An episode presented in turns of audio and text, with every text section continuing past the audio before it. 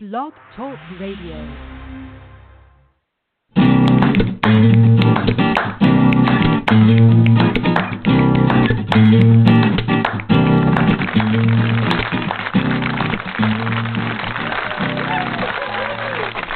Welcome to Thursday night at the Speakeasy Cafe. We would like to invite you to take the stage for the Sound of Ink Open Mic Poetry Night. Now, let's get started.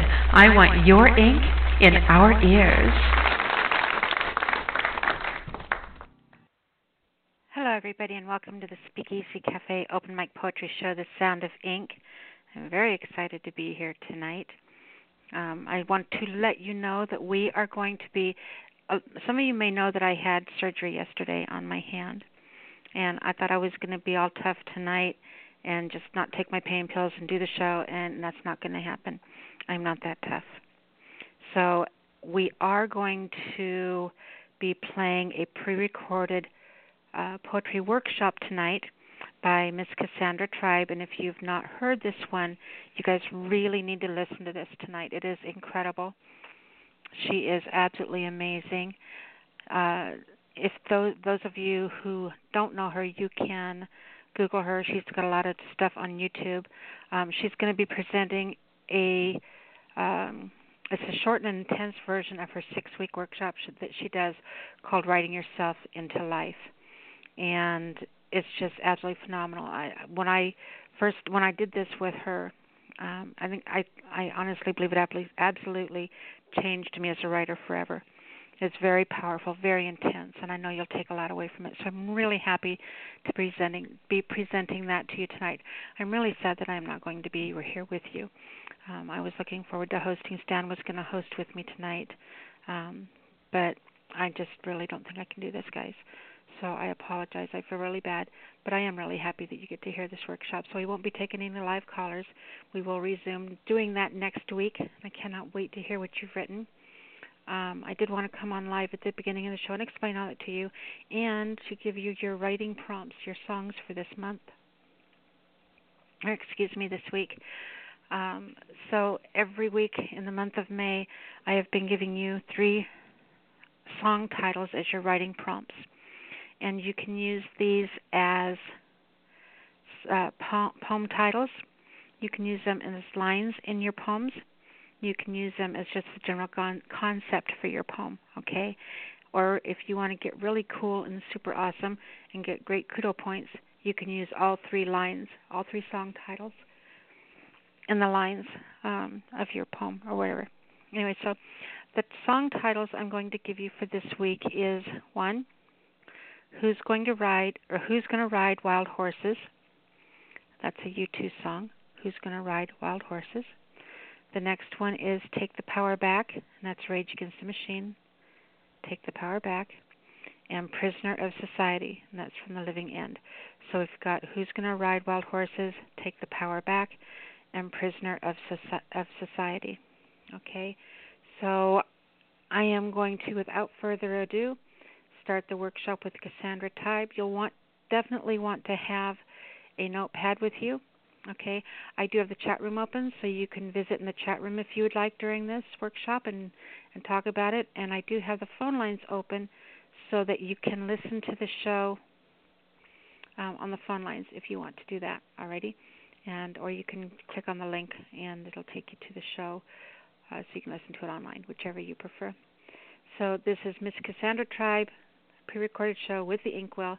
Here we go. Thank you, everybody. To promote my new flower shop, I had one place print my business cards, another print my brochures, and a third my signs. Now my roses aren't red, my violets aren't blue, my geraniums look dead, and I don't know what to do.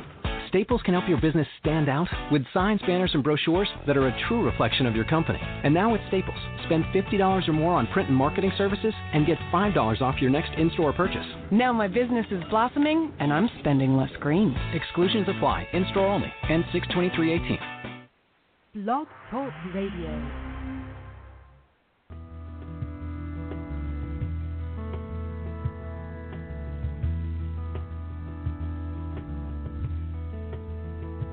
Welcome to the Inkwell, brought to you by the Speakeasy Cafe Open Mic Poetry Show. The Inkwell is a how to show designed for writers to help them advance in their writing careers. So you've written something. Now what? That's what we're here to tell you. Now, on to the show.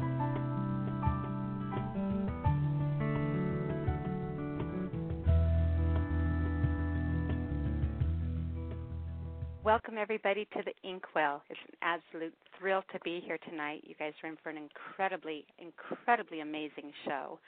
Tonight, we are doing a workshop, and our special guest is Cassandra Tribe, and I am absolutely thrilled that she has agreed to be here. And for those of you who don't know, you might want to make sure you send her a special thank you because her workshops are normally hundreds of dollars. But in celebration of National Poetry Month, she has agreed to come on here and provide this workshop free of charge to help you spread your poetic wings and try new things, be inspired, learn, invest in your art. So we're real thankful for her to be here and, and share this with us. Uh, the workshop can give you an overview of what we're going to do today. Um, the workshop is designed to combine methods used to take your writing to the next level along with self awareness techniques that will not only benefit uh, the development of your writing, but teach you to use the act of writing to, cre- to create and sustain changes in all areas of your life. Um, the, this is a short version, and it will focus on the exercise called The Room, which can be used with any style of writing, from poetry to prose to memoir to journal writing. And um, this is, like I said, this is a free version of Cassandra's workshop, so make sure that you really show her some love and appreciation for this. And also, uh, the links associated with this exercise will be made available during and, uh, and after the show as well. So, without further ado, let me go ahead and bring on Cassandra. Let's see if we can get this to unmute. I don't want to have to sing hold music, but my uh, to unmute her. Okay, there we go. Cassandra. Yes, am I on? Oh God! I thought I was going to have to start singing, and there would have gone anyone's inspiration. I, I was debating whether I should just like hold my breath and see if you'd actually sing. no, no. oh, girl, you have not heard me sing. It would not have been pretty at all. you know what, sweetheart? I want to tell mm-hmm. you a very personal thank you. I know, especially after talking to you the last couple of days, I know how crazy your uh, your schedule is. I mean, you even had to hire an assistant. That's just insane. I hope to be. Well, actually, I'm not busy now. I'm just too broke for an assistant. But um, I, know how precious your time is and how many directions you're being pulled and all the things that you're doing. So the fact that you're taking two hours out of your your time to sit and do this for the benefit of the poets and for poetry and the craft um, says a lot about who you are as a person and your love for poets and poetry. And it's a very selfless act and a very giving act. And I just want you to know, on behalf of myself, being able to present you to everybody, which I am thrilled to do, but behalf on behalf of everyone that's going to be listening today and benefiting from the information that you're going to share, thank you, thank you from the bottom of our hearts. It is um, definitely a gift that you're doing this, and so we thank you for that. Well, you're you're quite welcome, and in return, I want to say that one of the reasons I'm so willing to do this is I don't think people appreciate how much I get out of, you know, the way we talk online, you know, through the blog and stuff like that. I don't think a lot of people listening really think that I get a lot out of talking to them or seeing their poetry, and I really, really do. And I really deeply appreciate everything that that you do. So for me, it's it's an honor to have been asked to do this. Oh, so now we're going to have a group hug. Yeah. All right, everybody, cuddle in. Yes. Yeah. Cassandra don't make before we go ahead, yeah. No, I to say, don't make me giggle. Oh no, I love it when you giggle. You're so cute. Okay. Before we get started, I would like to. I mean, I I have your bio in front of me, and I don't even know if I can pronounce all the words in it. Um, it it is absolutely impressive. And you know, it's really funny when we first started doing the Speakeasy Cafe, which is our sister show. It's a poetry open mic, calling poetry open mic show on every Thursday. Um, when you first started calling in and reading, I didn't know who you were. And so I'm just thinking, gosh, this lady's amazing. She really, you know, she's going to have to do something with her poetry someday. And then I, you know, then I kind of got an idea of some of the things you're doing. Then I found out one of the projects you're working, you were working on, which I'm sure you'll get into here in a little bit. And then I saw your bio, and it's like, holy moly, girl. you have done some amazing things. Yeah, it's been a wild ride, but I've but I have also been doing it for a long time. Would you, Uh-huh. um, before we get started, would you kind of share? Because I could read this off, but it, it's so long and enormous that it would be like a laundry list. So, would you mind sharing some of the highlights of some of the things that you've you've been real exciting for you? Would you share those with us?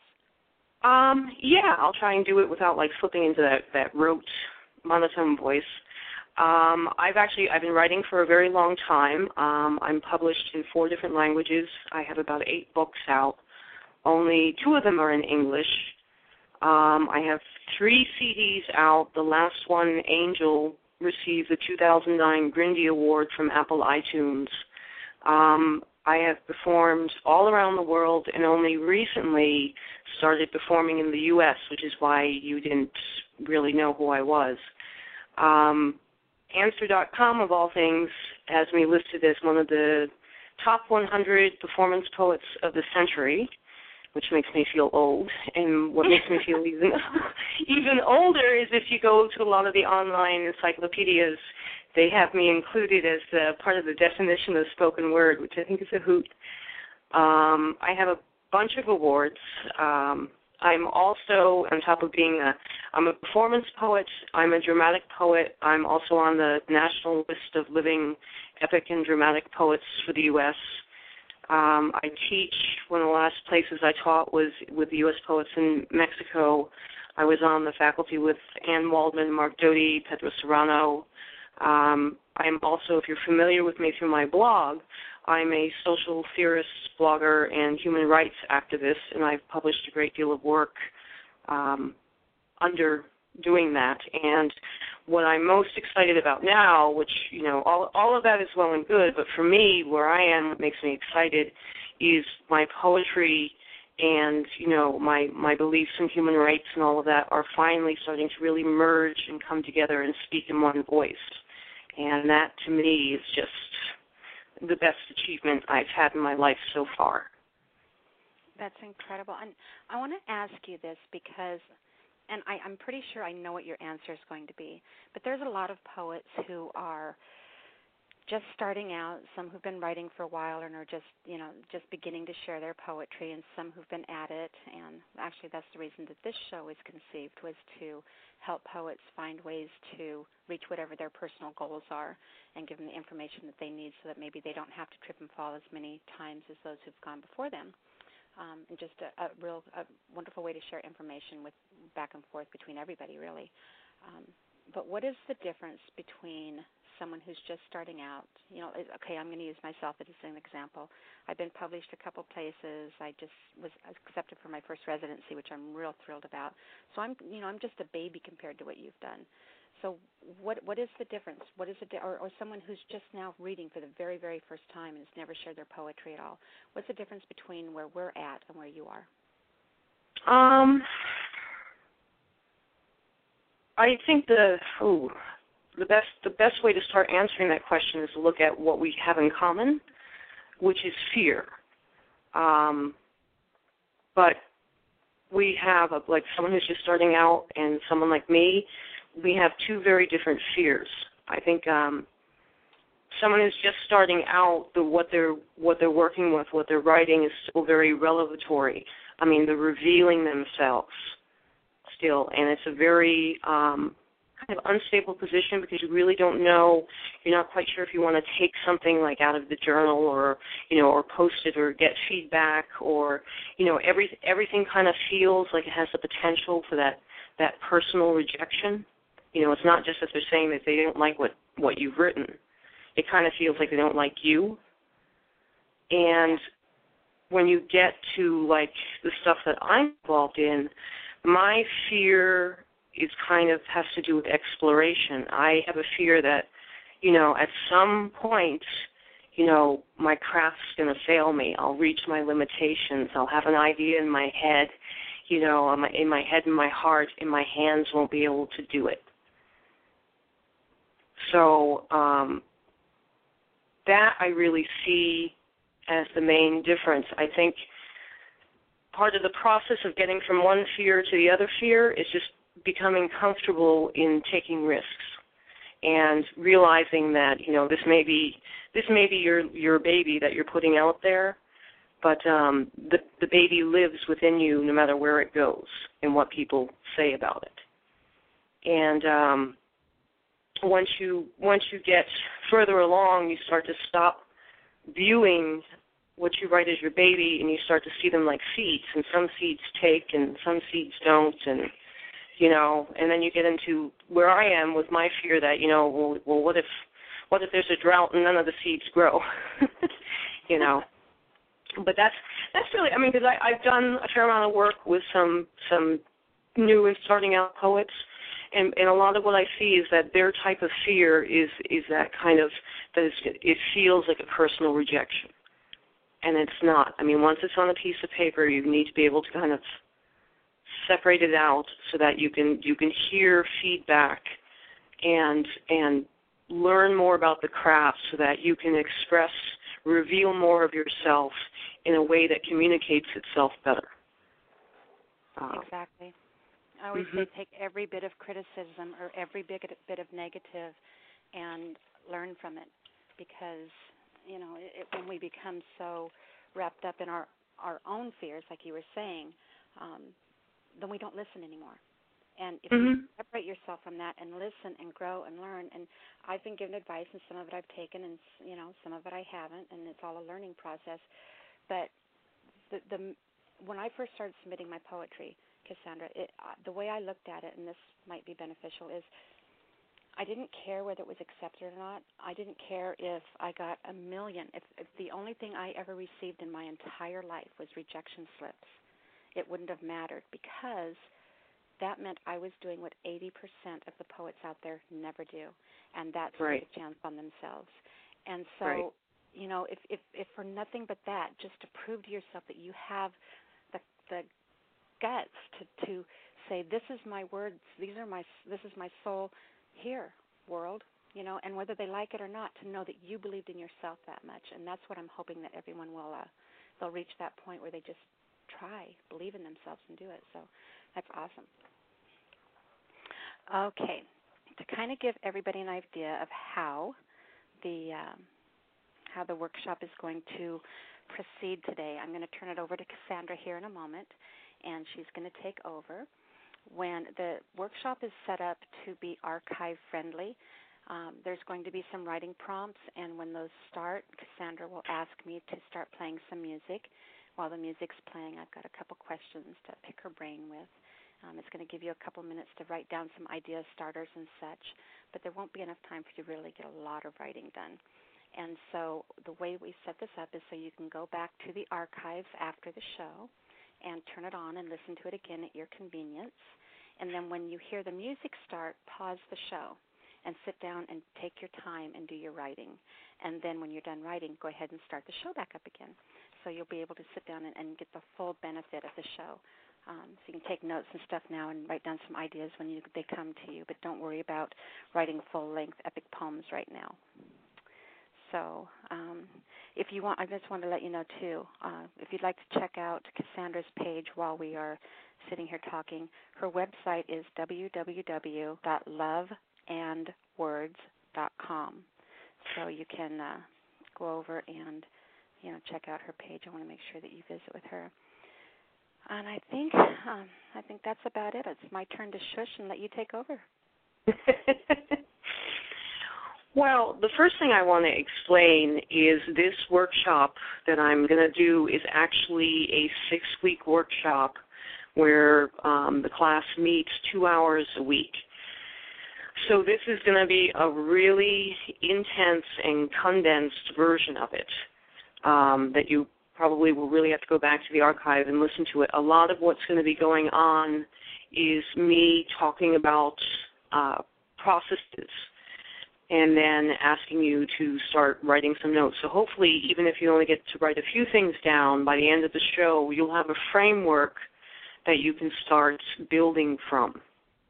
Um, the exercise is called The Room, and it is a narrative exercise. That means that there is a story that's going to occur. Now, it doesn't matter whether this is the style that you write in, um, this is a style you can't stand, this is a style you don't understand at all. The purpose of my using a narrative exercise is so that we can sort of walk sequentially through building the poem and the elements in the poem and how it relates to you and your history and how you make choices in what you write. Now, I'm going to give you the, the brief overview of it is that you're going to be just asked to describe a room in very great detail. The room can only have one door and one chair in it. You are then going to describe your hero and your villain, and via some kind of conversation or confrontation between the two, it must be decided which of them is going to sit in that chair. And that conversation or confrontation must be completely believable to your reader. Whatever the reason is it gets decided, it must make sense within the reality that you create. Now, this room is actually the waiting room to your soul. And when that door opens, whoever is sitting in that chair is going to be speaking directly to your soul. And at the end, what you're going to do is you're going to write something called the conversation, which is going to be what is said and what you say back. Now, while that sounds really, really narrative, there's a lot of room within that. You can even present the entire thing um, through imagery, through metaphor. It doesn't have to be, you know, like a movie script. Um, however it fits with the style that you write. It's not there isn't a specific style for this. It's just this is a a framework workshop just to get you thinking about how you make your choices. Um, as writers and artists, we need to start paying very, very close attention to our surroundings because within them lie stories that go beyond what is said. We're used to walking around reacting to things very emotionally. We see something, we react to it, we say, That's horrible, I'm going to write a poem about it.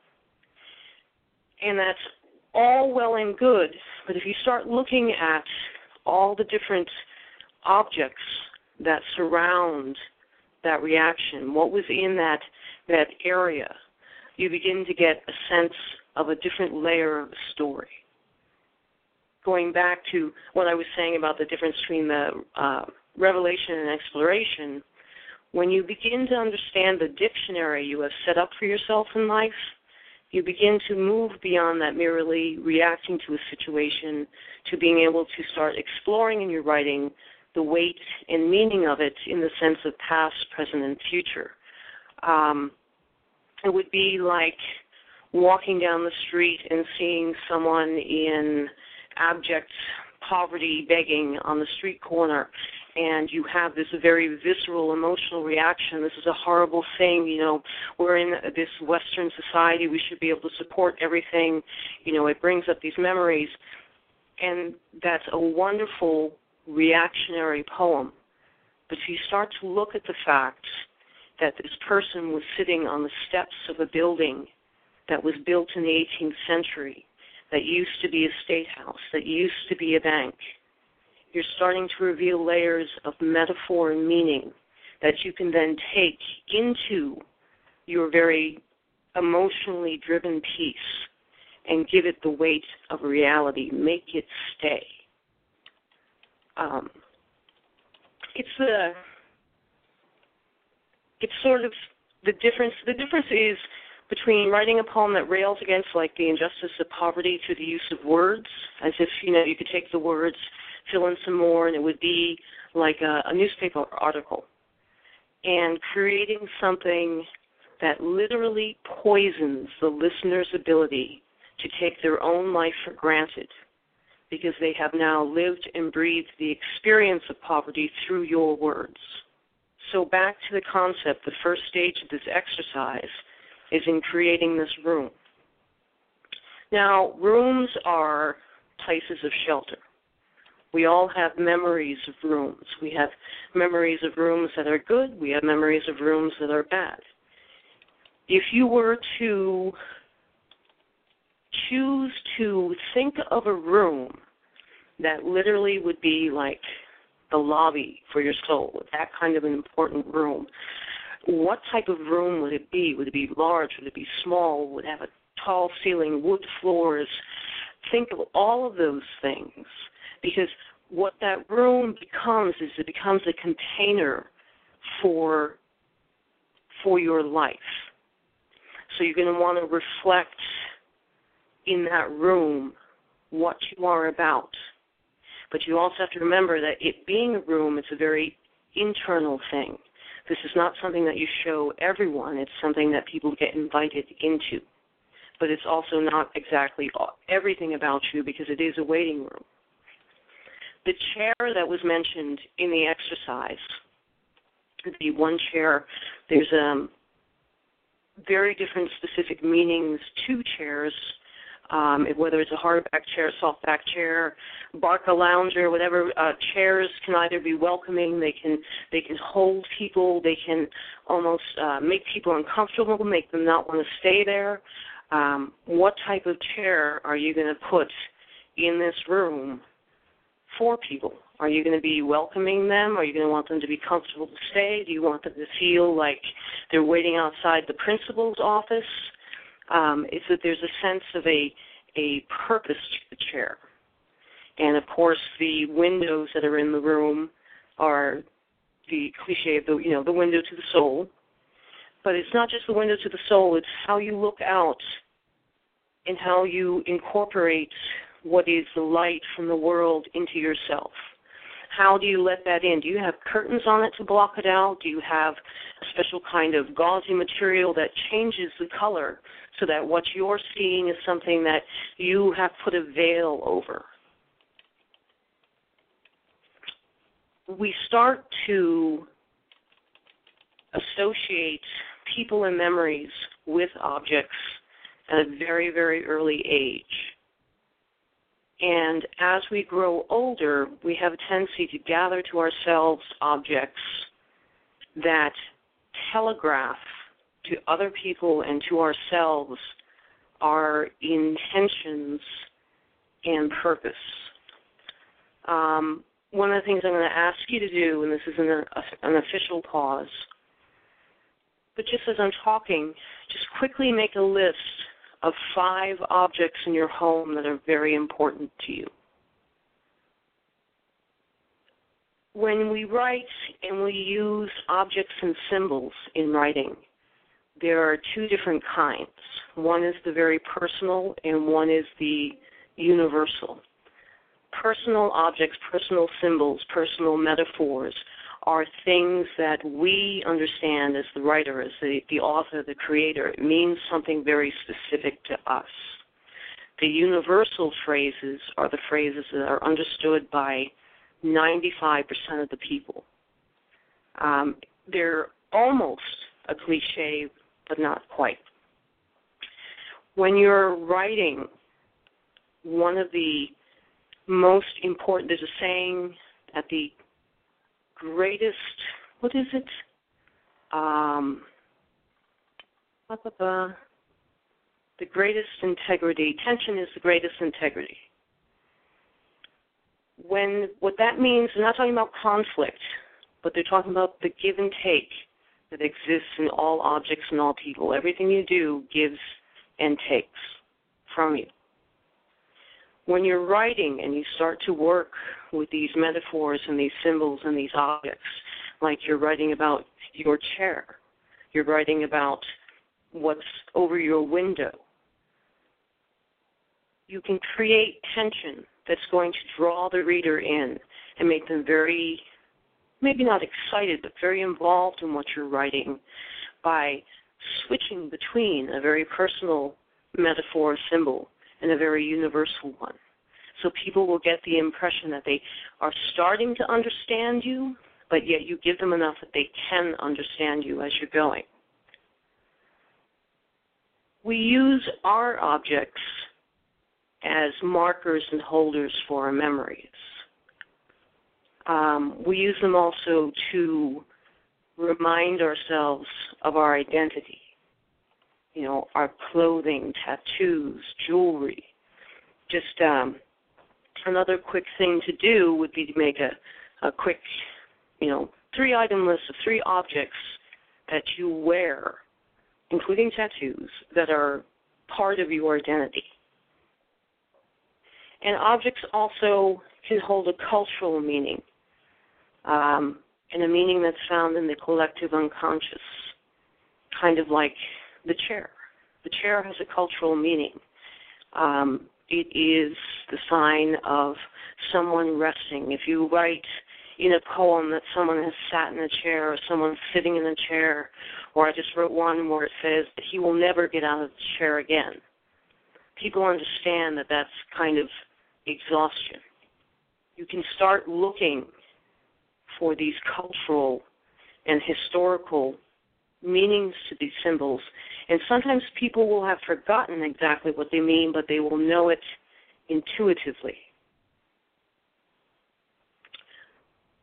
When you start to work with attention of objects, like in this room that you're creating, as you place the different items around. I mean, you you get. I mean, you're limited to the one room, the one door, the one chair, but you need to put things on the walls. You need to, if you have an object there, a glass vase that's going to catch the light from the window. Is it down where someone can reach it? Is it up high above where it's obviously sacred to you? The placement of your objects will tell people what they mean. And the same is if you're writing something that's not as narrative of this, where you place your different metaphors is going to tell people within your poem what is most important. If you pile up your metaphors, you pile up your, your power phrases, then nothing's going to come through. But if you sort of build that tension, I'm going to give you something easy, now I'm going to hit you hard, and I'm going to give you something easy, and keep them going back and forth, you engage people in the rhythm. They don't get lulled. Nothing creates a monotony. Um, it would be interesting, as another aside, to make a quick list of three people in your life and three the three objects you associate with each one generally when we think of someone, it's kind of like you walk down the street and you might see something of a particular color and it's going to remind you of someone. That's what you're looking for. When you have these little lists of objects that are tied to memories or people, go back and look through them to see which ones are similar to each other. And you'll start to detect a pattern in your life of what you draw around you.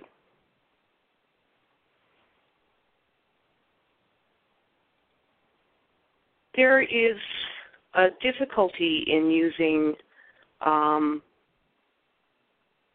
objects that have the triple meaning when I mean, a lot of times you'll hear people say, "Oh, don't write that. That's a cliche." Well, it's not necessarily a cliche. It just may have a triple meaning. It may mean something to you personally. It might mean something else to everyone else, and then it might have that underlying cultural meaning. I taught um, a class in Mexico, and I had a fellow who wrote these beautiful little poems, and he couldn't understand why every time he gave them to someone to read they would go, "Oh, that's a beautiful little poem. How sad." And he was like, "This isn't a sad poem." So I read it, and it's like, "That's a, a beautiful poem, but how sad." And we sat down, and we broke it down, and what he had been using as his repetitive symbol was a sparrow. And to him, a sparrow was a reminder of a very happy time in, in childhood what other people were starting to pick up on was the cultural history of the sparrow as being a psychopomp, of being a harbinger of the dead. And that's something that in our modern language we don't necessarily talk about. But if you go back through the historical significance of these little birds, it's been there for centuries and it sort of creeps into the collective unconscious. And this is kind of the level of detail you have to pay attention to all of the objects you put in your poems. What are you going if you're especially if you're writing poetry, these are short phrases. Any anytime you put a physical object in a short phrase, you're highlighting it, you're underscoring it. it's going to stand out, and you have to be very, very certain that A, you know what it means, and B, it is what you need it to mean.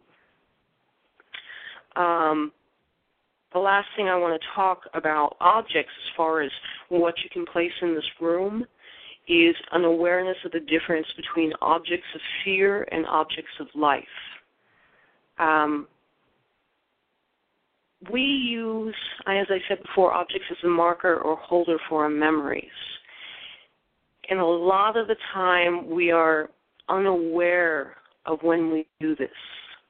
And we can unintentionally choose to surround ourselves with things that are reminders of what we do not want in our lives. And by doing that, we then validate their presence and give them power in our lives.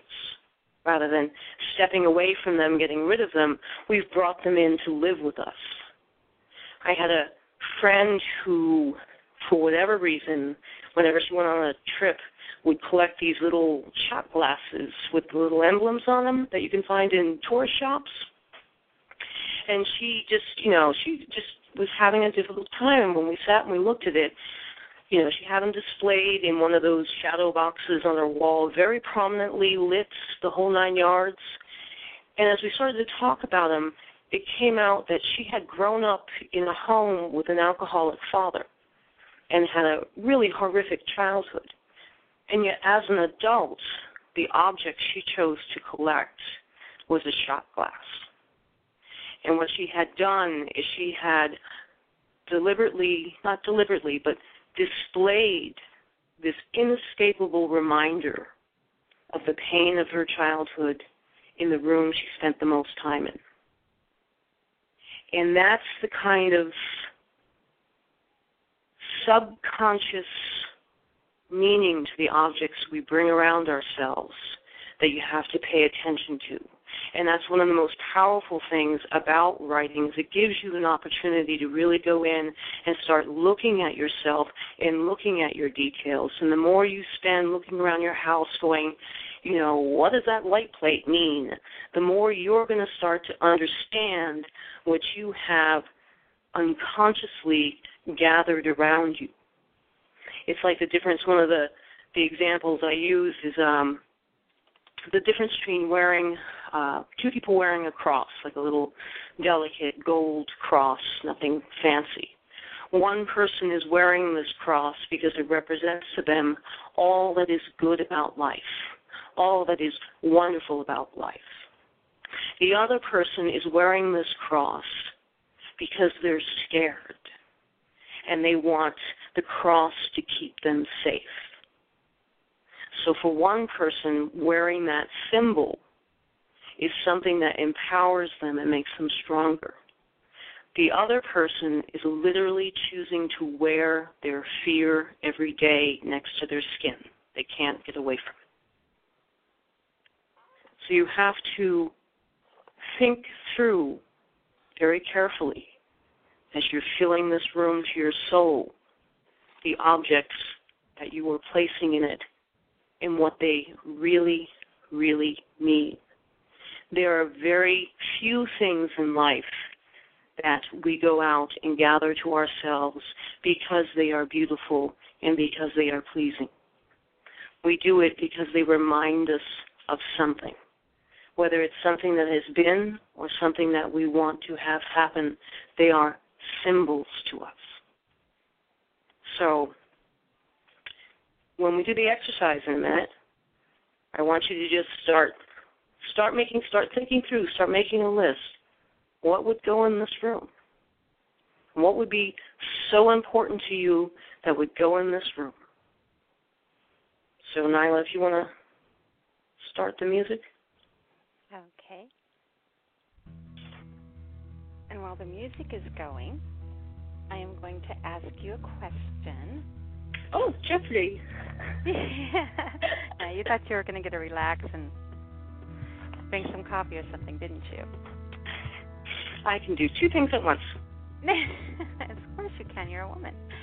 Mm-hmm. Um, what I want to start out with is and the, the typical question I ask everybody, but I am always very curious about how a poet is born. And so I wanted to find out if you could tell us how it started for you. What happened? Did you know lightning shoot from the sky? Did you know oil sprout from the ground? What happened?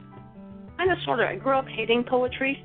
Um, I thought it was the worst thing in the world, incredibly boring and stupid. Um,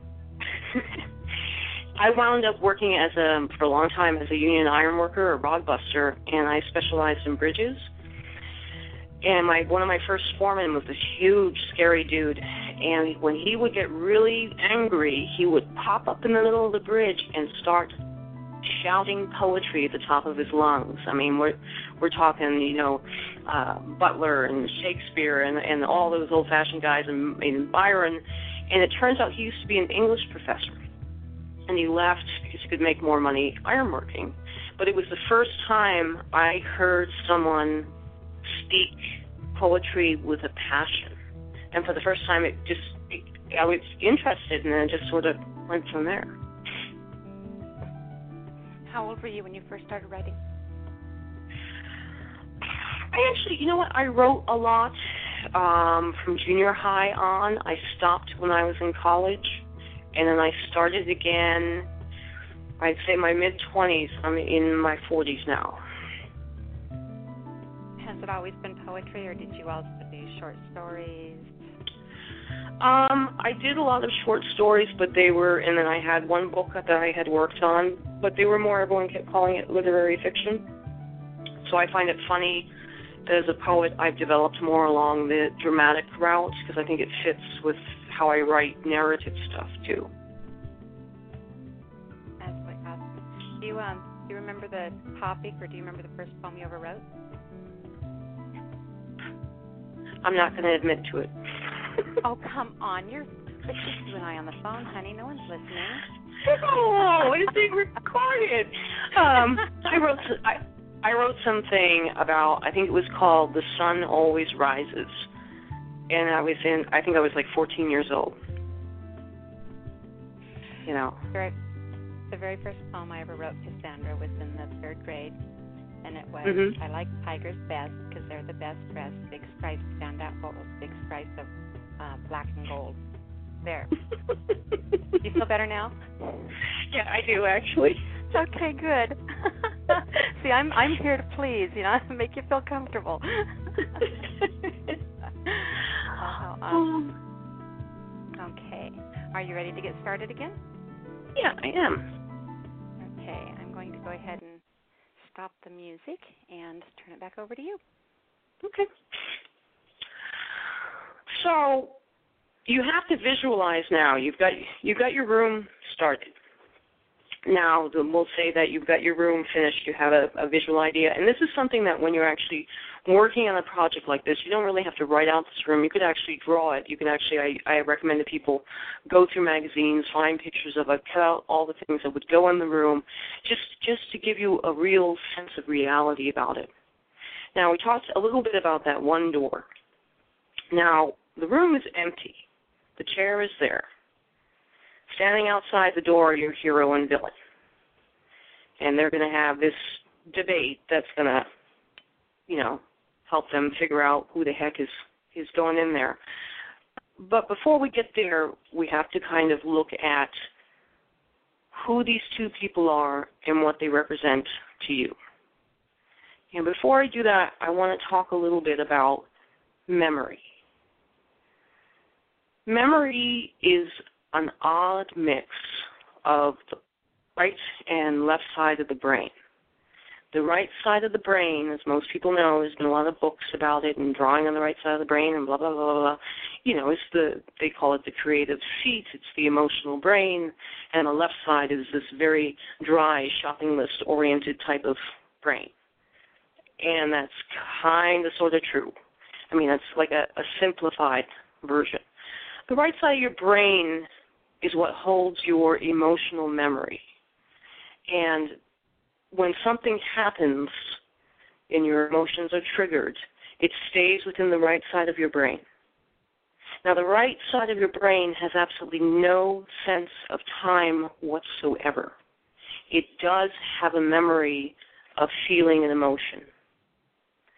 If something happens 10 years after, say, you got angry about something, something happens and makes you angry again, the right side of your brain will immediately go back 10 years and bring it to the present as if everything is happening at once.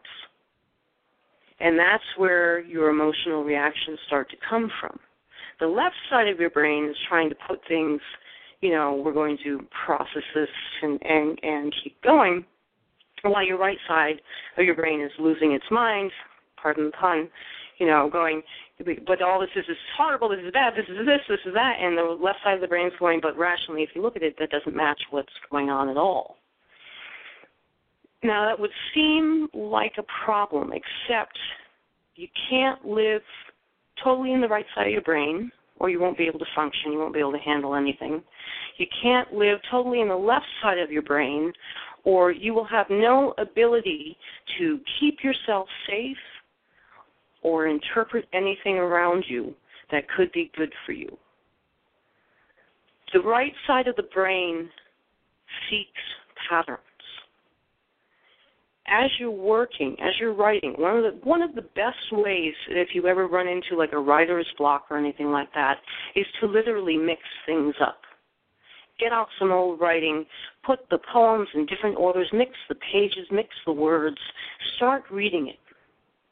It will kick that right side of your brain into action because the right side of the brain will try and make a poem out of the mess you just created because the left side of the brain knows there's a poem in there. The right side of the brain is going to try and find it, and you're going to wind up coming up with something new. All of your motivation comes from the right side of your brain. And that's to do anything. If someone has a brain injury to the right side of their brain, they will not, even if they're perfectly functional, left left brain perfectly functional, have all the logic there, they won't even be able to tie their shoes because they will not have the motivation to do it. All of your motivation comes from your emotions. Everybody has this, but not all of us have the same order of experiences, and that's where we start getting our individuality. When you write in reaction to something in the immediate, going back to our example of going down the street and seeing the homeless person and, and reacting to the uh, tragedy of that, when you're writing about that, when you when you get that passion, that ins- that inspirational passion, you have to understand that what you're writing about doesn't really have that much to do with what you're seeing. It has a lot to do with what has occurred within you. And you have to be able to not just recognize that, but learn how to use that to make your reaction and how you present it to the scene with that person on the street that much stronger. Because reactionary work, while very powerful in the moment, has what's called no echo. And that's because it's it's a it's a brief flash. It's a you know, there there's a lack of the the sense of presence within it. And that's what comes from starting to integrate your sense of what is within you that's reacting to what's outside of you and your actual immediate reaction to this. And the written word is which is something that we forget a lot, especially now that we use computers, um, but it's still effective on the computer, is nothing but a symbol. I mean, literally, letters don't mean anything. They are an image. The right side of the brain is drawn to images. Um, it's another excellent way to break through any type of writer's block is to get off the computer and write by hand.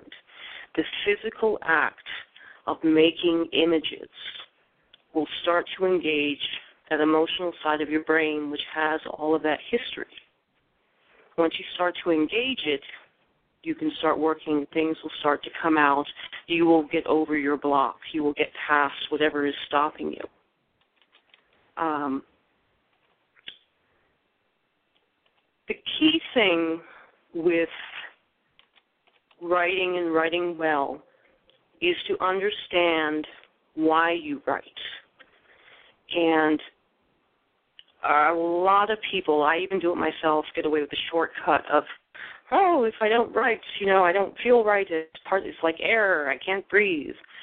And it's a little. It's a not a little bit. It's a lot more than that. It has to do with what your your what Longinus called the grand concept. What is your grand conception in life? What is what is your purpose? What is your motivation? What is that right side of your brain so keyed into that it's going to use that emotional history to keep trying to direct the left side of your brain where your action is to keep you on this path. If you're a writer, if you're a poet, 10 to 1, even if you've only written three poems, you're going to start to notice a theme. You're going to start to notice a direction, things you are drawn to, places you want to be. That is all a part of your grand conception. And not everything you write is going to be involving that grand conception, but everything you write is going to be fueled by it. The easiest way to begin to understand what your grand concept of life is about is to begin to look back at the themes of your work for consistency, see whether or not you're constantly stating your case in conflict to something. Um, you have to start looking at where you're starting to place your identity. That's a very key thing in starting to understand your motivation and grand concept in life is how you express your identity. You can either express your identity through an anti identity, through what you are not, or through a growing identity, through what you are. Your work, your past work, is going to start showing you which one you lean towards choosing. Look at the history of what you write. Are you constantly writing about how bad something is? And I'm not saying that you can't write about how bad something is, but are you writing, you know, is that the the theme that, you know, this is horrible and I am separate? That's an anti-identity. Are you writing about this is horrible and I am I am rising through it? And that's a growth identity. That's how you start to to go in and begin to learn what it is that motivates, empowers you in life. Um, one of the other ways, easy ways to begin to understand what really is your overall motivation, fuel, and grand concept about your life and work is to look at what your idea is of what is good and what is bad. And the easiest way to do that is to look at it through who are your heroes and who are your villains. So what I want you to do is we're going to take um, a few minutes, and I want you to make two two headings. One's going to be your hero. One's going to be your villain. I want you to take some time to write some information about both of them. What is, what is the good guy? What is the bad guy? What makes them different? What do they look like? What do they smell like? What do they walk like? um, what do they present like? Where, if you if you can think of it offhand, where are they present in your work? If you know your your work like the back of your hand, you know, well, the hero was speaking in this poem, the villain was speaking in this one. They were both over in this one. Look at in those terms and start to give them your idea of of good and bad. Give your idea of what you want, what you don't want, what you fear, what you hope for. Give them physical bodies. So, Nyla, if you want to start the music. I would be happy to. Okay. Woo-hoo. And I have another question for you. Uh-oh. Um, one of the things you talked about was how writing on paper will really get you writing and see the visual, the right brain, and, and all of that. Right. I want to talk about writer's block, which is something I don't believe exists. I think it's an urban legend. Um, but what I wanted to ask you is, what things do you do when you hit that inspirational? Well, I mean, writer's block. I kind of view writer's block like a merit badge. Like I think there's a a powerful myth that says that you're not really a writer unless you have problems with writer's block. Um, and basically, what you really have to do is just just go, just write, just write anything. There are a bunch of techniques that will help. Obviously, if you're not capable to write the way you're used to, something is bothering you. That is true. But part of the act of writing is the act of creating and creating your own answers. And if you're not writing, you're not going to get an answer to that. And just because you can't write specifically what you want to write doesn't mean that it isn't waiting for you to find it. And I just think do anything, try anything, mix things up, give give uh, the right brain patterns to look for. And I really, really recommend that people write by hand, just because of that whole aspect of the, the image and the symbols prompting your brain and things like that. But writer's block, you really have to remember, really has nothing to do about creativity, has nothing to do about your writing, has a tendency to have a lot to do about you being overwhelmed in other areas of your life. That's kind of my feelings on it.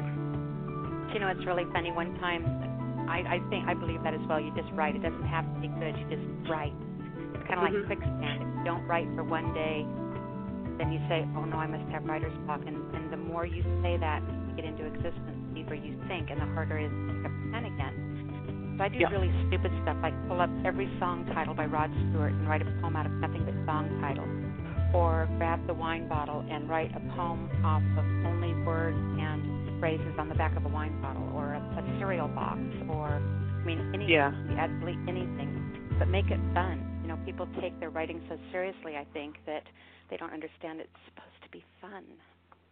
Oh yeah, yeah. I mean, one of the things I do, I do kind of a reverse on that. I will actually take the worst writing form, the one that is the most annoying and serious, and try and force myself to write it, and I'll wind up basically snapping because I don't want to do it so badly because it's so boring. awesome. Yeah, mine would be the sonnet. Oh my God, I actually I actually did a sonnet once, but that was a while ago. But that's I'm going to talk a little bit later about the nature of inspiration because I think that people's misunderstanding of inspiration I think plays a lot into their belief in writer's block. So. Okay, I'm making a note of that right now, and if you want to pick up where you left off. Yeah, give me a second. Okay. Tell me when. Am I on? Go ahead, hon. Yeah. Oh. You? I know you're not used to me being quiet, are you? Oh, stop. okay, go. oh. So now we have the hero and the villain. Um, one of the things about this exercise is right now this the this version of it is a very very broad, very melodramatic you know they're talking to your soul but you can actually use the kind of the formula of this exercise to address any type of question. It doesn't have to be a hero and villain sitting in that chair. It could be your husband and your boyfriend from high school deciding who's going to sit there. You know, it could be your mother or, or your father you know you can you can put anybody in this chair but going through the process of really identifying who they are and then subsequently how it gets decided that they sit in that chair versus the other person is very important in starting to reveal to you not just what goes on inside you but what is going on around you when you write about anything, you give it power. And you may think, I, I've been running into a lot of people who are writing um, kind of socially activist, politically activist kind of poetry, um, revolutionary poetry. And the tricky thing about that is that you may think and believe you are addressing an ill, you know, and dismantling it through the power of the words.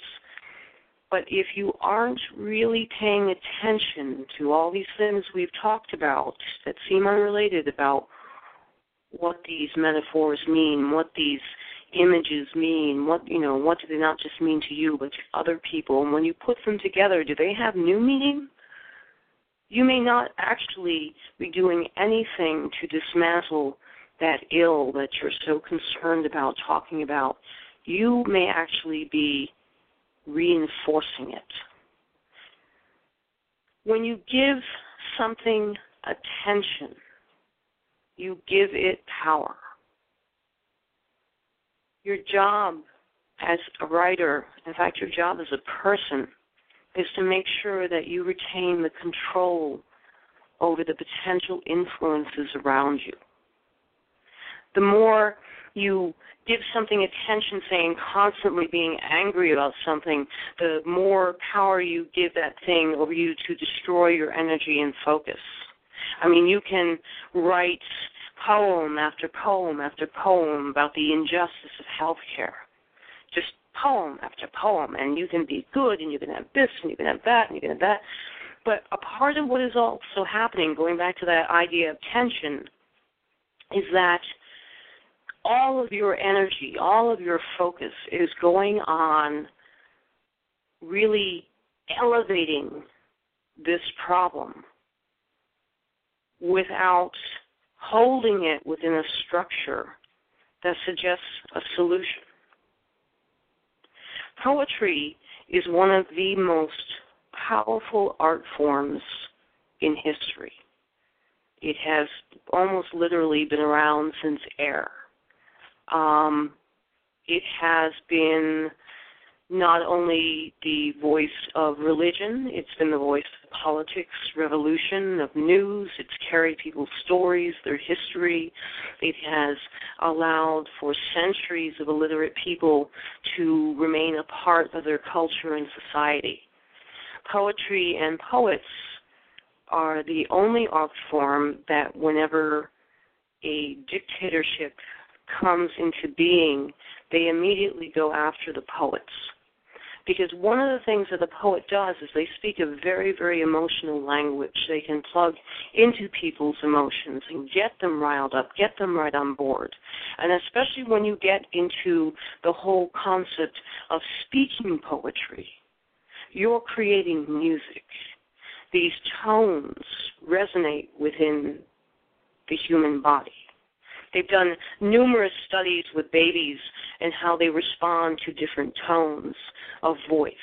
And they one of the things they found that was so shocking a couple of years ago, and in fact they, they just did another study to to confirm it, was that if you took a hungry baby and you offered it food, at the same time you had someone else cooing to the baby, that baby will go towards that expression of love over food, even if they're starving.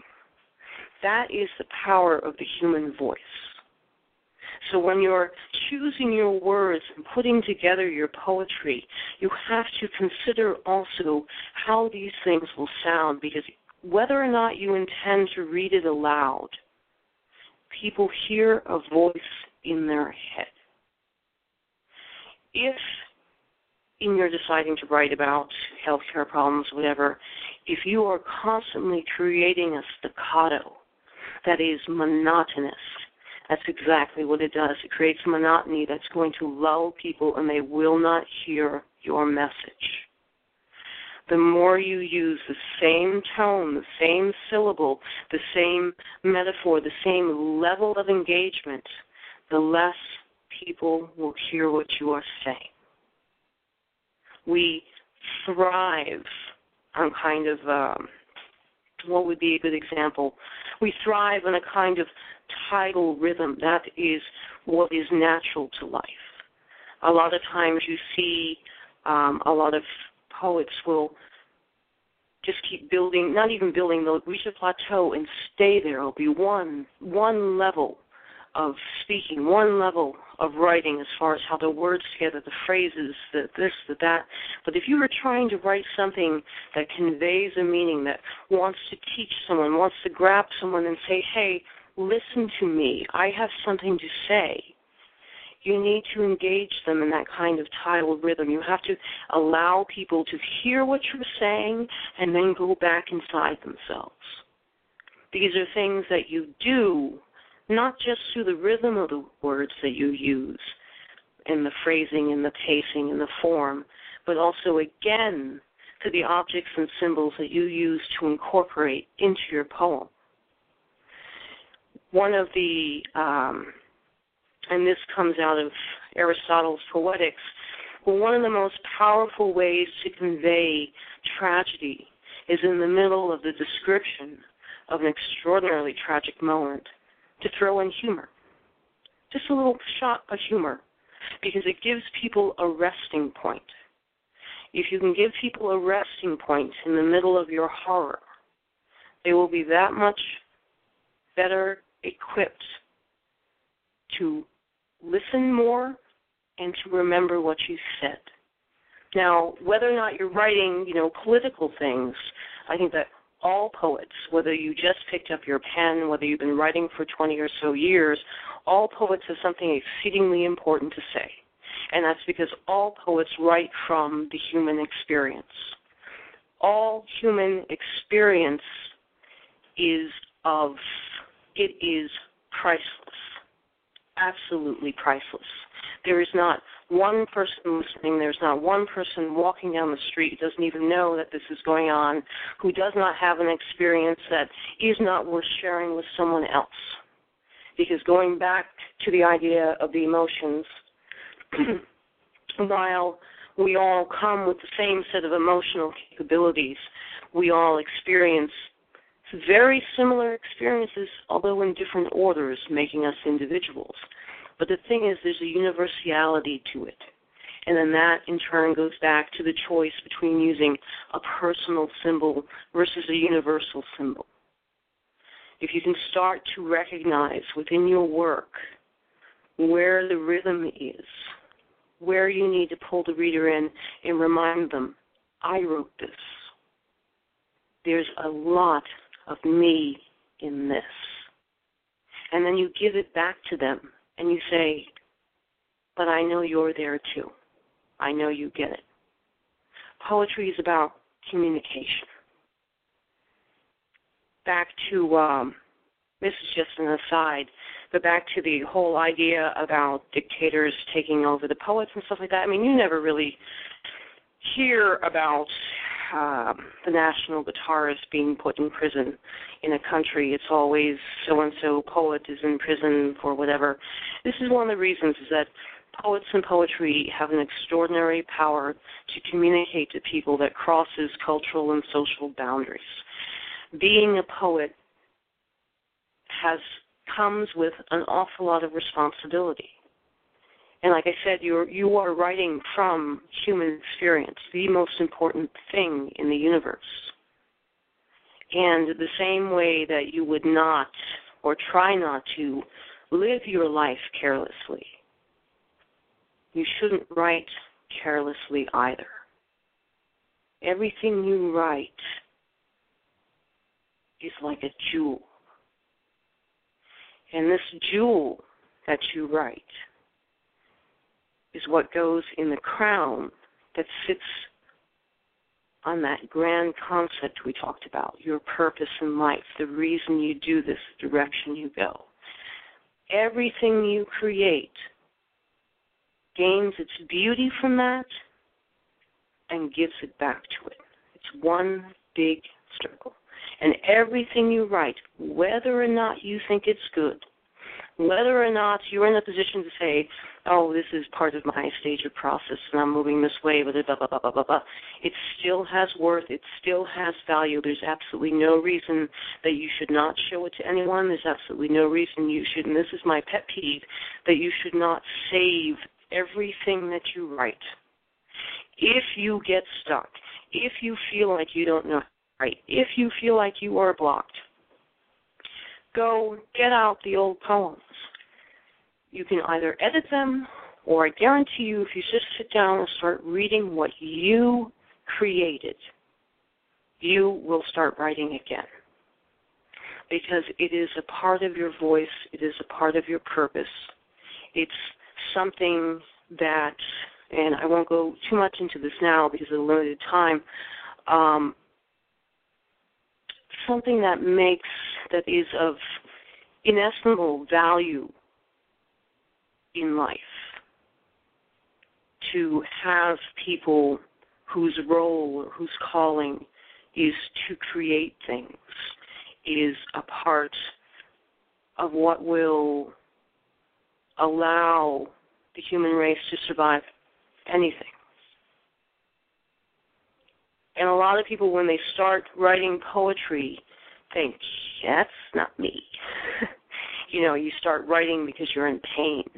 You start writing because you're lost. You start writing because, you know, you're so alone. There's no one to talk to. There's no one to tell how you feel. So you start writing and you start writing and you start writing poetry in a journal. And it feels like it's taken from inside you and written on a piece of skin. And you can't see how you're going to step beyond something that personal, that painful, and that revealing into standing up in front of 50 or 60 different people and reading it as if, almost as if it didn't matter. But the thing is, it does matter because back again to the universality of experience, there is someone else sitting in that room who hasn't sat down and started to write yet, who hasn't discovered that outlet yet.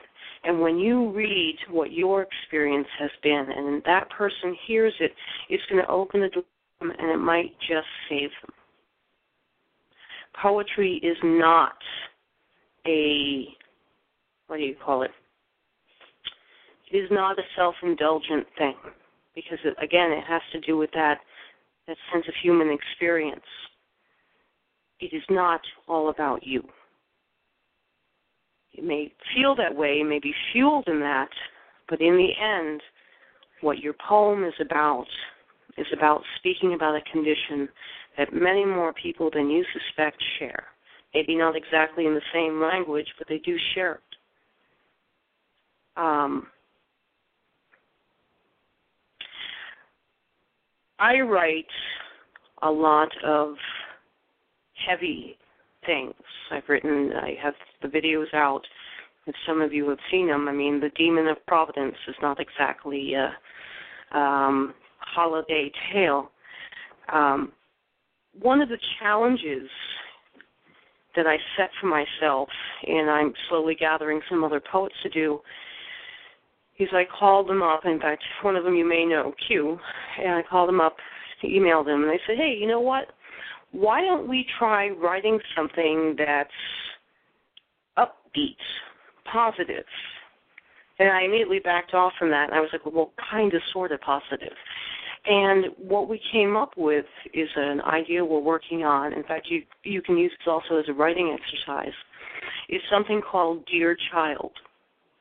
And we're slowly gathering a bunch of poets who are taking this concept of riding on a train on the subway and seeing this child who's just dressed up going someplace. We don't know him. Looking out the window. And what you would say to that child, um, not in the the vein of oh life is a horrible thing and blah blah blah and don't lose your you know not a cliche not a horrible thing but what do you wish was said to you when you were a child, especially as an adult now, looking back? What do you wish someone had stopped and said to you? Um, and it's funny because I think all of us involved in this are these heavy writers. Some of us write uh, revolutionary poems. I'm a dramatic poet. I write very heavy things. And when we're confronted with writing something that has this very, very kind of positive, upbeat thing, it is phenomenally hard. I mean, really, really hard. But it's a challenge we all want to take on because I think a lot of us are getting to the point in our lives where like, well, you know, life isn't all roses, but it isn't all bombs either and you start to shift your perception of what needs to be focused on. Because wherever your focus is, is where your energy is going.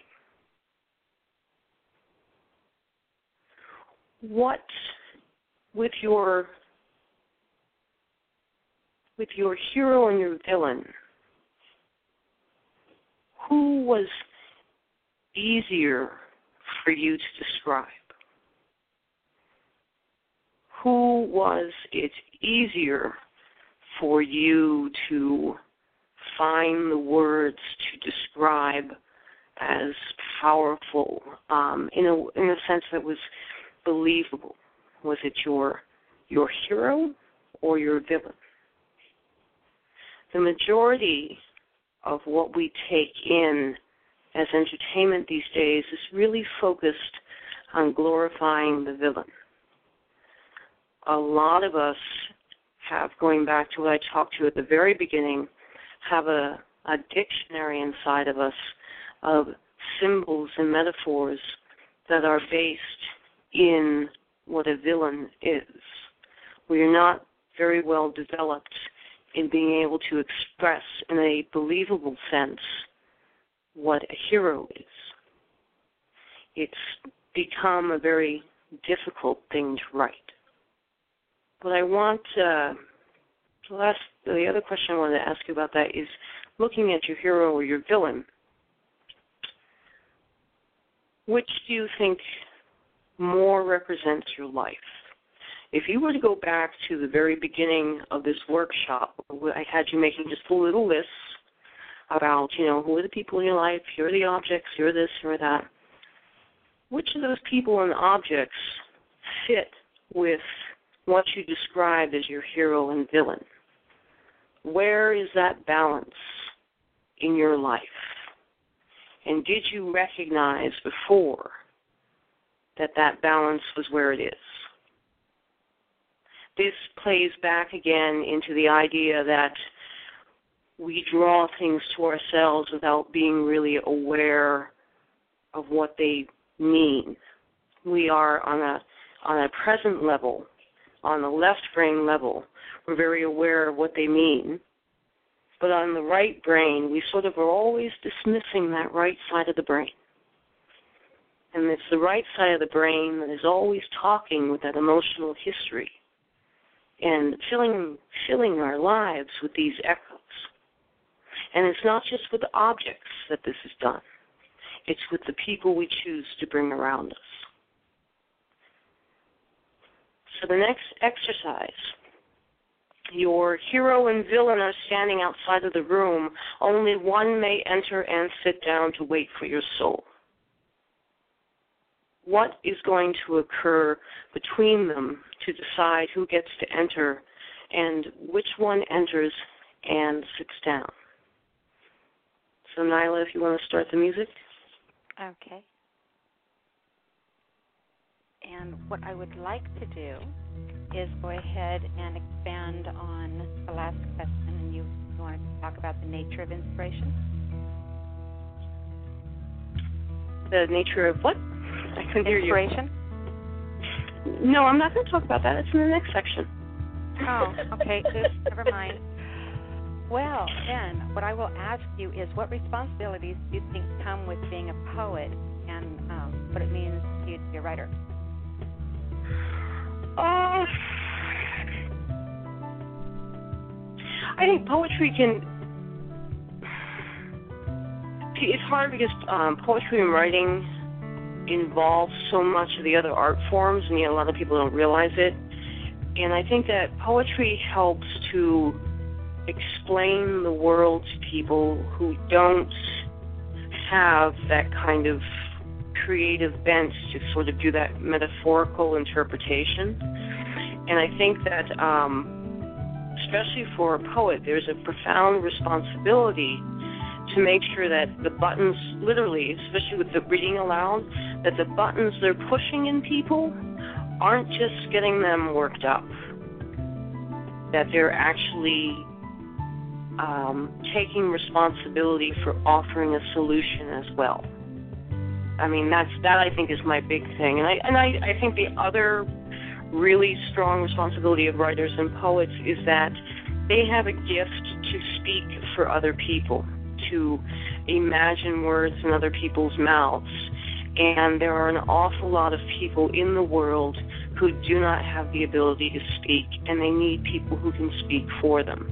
And I really strongly feel that a poet's responsibility is to stand up for those who cannot speak for themselves and represent them. That's just my own thing. Incredible, incredible answer. I've been writing down little quotes. what? I've been writing down little quotes from what you've been saying. This has been incredible, Cassandra. I cannot even tell you how amazing it's been so far. No, I'm having a blast. My cold is almost gone. okay, let's go ahead and I want to make sure that everything's been go ahead and stop the music. And if you'd like to continue. Yes, let me swallow my tea. Ah. I've actually been I've actually been really sick for a week, so I'm I'm amazed that I'm getting doing this. You Um sound great. I kind of like my new voice though. Um the last section of this exercise is called the conversation.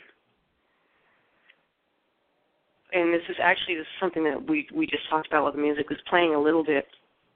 Um, we use art and writing, I mean any type of art, music, and writing to explore our internal landscapes, to heal ourselves, to communicate to others, and also to communicate to ourselves again. A lot of times we will write things and not really make the connection that we are having a conversation, an internal conversation outside of ourselves on a piece of paper. We'll we'll understand that um,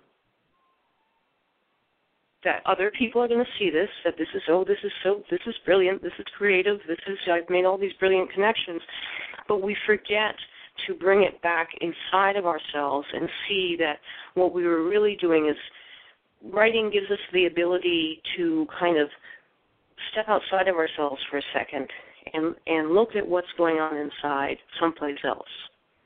Now the problem that a lot of people have is they just kind of leave it on the paper and they don't take it back in what they've learned. Um, I think part of becoming a great writer is developing the ability to own what you write. And I am not talking about I'm not talking about uh yeah, I own that. I wrote that. I'm talking about whatever you came up with on paper, whatever map you followed and wherever you arrived, that you pick it up and bring it back inside of yourself and internalize it. And you learn from it. If you listen to a lot of poets or, or read a lot of poets, go to any Barnes and Noble or anything, pick up some books or whatever, you'll see there's a difference in the growth of poets. Some of them go, they might start writing in their 20s or 30s, and by the time they're 90 or 100, they're still going and growing, going and growing. Wonderful. The other group starts writing, and it's almost like they hit a loop. And they start to write pretty much the same thing. If not the same thing, it's the same rhythm, the same imagery, or maybe every five poems you're cycling back. And what that comes from is when someone has stopped taking responsibility for what they write. There's there's two different types of responsibility with writing. Nyla and I were just talking about this. One is that um, poetry is a communication to other people. Poetry does have and historically has had the ability to take an idea from one place and communicate it to another, but through the use of metaphor and image, so it can cross those cultural and social boundaries. That is one responsibility. You are communicators of ideas. You are people who can transcend boundaries. You can transcend class and and social issues. You can you can walk barefoot into the palace and people will listen to you. Because you are speaking a language that transcends whatever has been made in the present. Because you are you are speaking within the, the realm of that collective unconscious. Because you use a lot of the imagery and the sound that's there. That's that's one of the responsibilities. Nyla and I were talking about that. I really very strongly believe um, maybe not so much for for someone who's just starting out because this this can get very tricky and overwhelming that because of that skill poets um, poets and, and writers and artists can do something very very unusual. They can step into somebody else's life without knowing them, without seeing them, without even meeting them, they can step into somebody else's life and tell them what it's like. They can literally take on someone else's skin and feel it. And then they can turn around and give it back out. A poet can speak for people who have no voice. And there's a lot of people like that in the world. A poet can speak of things that people are scared to speak of, that it is not acceptable to talk about. But a poet can cast it in such a way, and this is very important. A poet can speak of it in such a way that others will listen. I did a lot of work out in Las Vegas with um former gang members. A lot of these guys had just gotten out of prison for like um 12, 14 years on murder charges, stuff like that. And we got them involved in the poetry community. And um the thing that was interesting was to go through the process with them of you know working with them on their writing and the topics and their real concern. It goes back to that feel, fear that revelatory fear. What they wanted to write about, what they needed to get out, were experiences so out of the norm for people coming to a poetry club that they were scared to get up there because it made them feel like an outsider. Now, it didn't help that they were already coming in covered head to toe in tattoos way before this was popular. Um, but it made them feel that that that to them to make them feel like an outsider. That was kind of a part of their identity, going back to that sense of anti identity. It was that what was inside of them, they knew nobody else in that room had any frame of reference for. And that was what was going to make them feel isolated and alone. But we worked with them, there's a bunch of us worked with them in how to use metaphor, use imagery, where they could follow up, you know, something very graphic, very real, very theirs. With almost, it was almost like they did a translation for the audience, so that the audience could see, okay, yeah, I do get where this is going. And the best thing about it is when they were done, they just couldn't believe. They said, for the first time, I stood up, and when I spoke my life I felt like I had the right to be living. And that's that's the aspect of another aspect of poetry that makes it such a, a powerful thing that that comes with a ton of responsibility. The, the better you learn to write, the more responsibility you bear, because it's it is a role in the community. To be a poet is is a role in the community. You speak for people who can't speak. You speak of things that are hidden. You speak not just of the bad things, you need to speak of the good things too. You have to represent the totality of living. And you do it to remind people. Art, writing, serves as a mirror and these mirrors can show us not only what there is, but also reflect the actions that we are doing. If you follow my blog at all, you know that I've been working technically um, for about five or six years on something called the City of Love. And only in the past few months have I actually gotten to the point where I am literally outlining it and getting ready to start writing it. It is going to be close to an epic poem, though more of a dramatic poem. And what the City of Love is, is really a mirror and a reflection of the growth in my own life.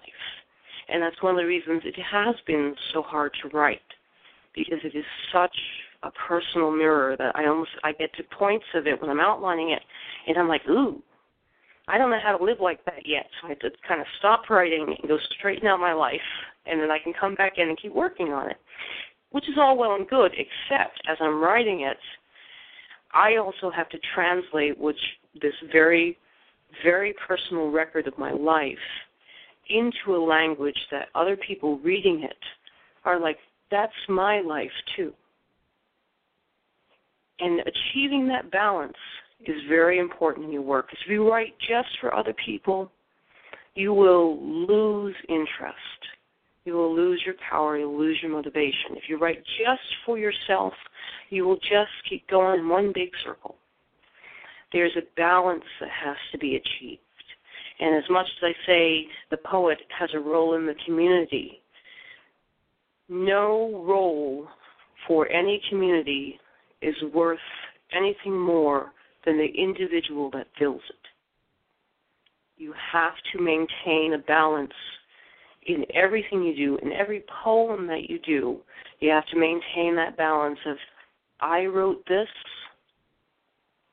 and now I'm sharing it with you. The necessity of learning to edit, and, and people hate when I get to this part the necessity of learning to edit as a means of developing yourself mechanically as a writer also develops you creatively. Editing develops your awareness of your inspiration. It teaches you the language of your subconscious, your your language. I mean, too often we take a lot of shortcuts, even with ourselves, even subconsciously. When we think we're writing, this is what's really inside of me, we're taking shortcuts. We are using phrases we've gotten used to on the television, we've gotten using phrases we've gotten used to in books or in music, and we lose the, not interest, but the focus to give ourselves the time to really dig through to find out what we are really saying. Because it's a great thing to sit down in a bar or a coffee shop somewhere and feel all inspired and get that flash and suddenly, you know, your blood's up and everything. Words are flying. They come out. It's that flash of inspiration. It's a miracle. And everybody loves how that miracle feels. The thing is, there's a saying, um, if you know, if you've been to my bio, you know that I have a master's of divinity. So a lot of my imagery is very sort of Christian related.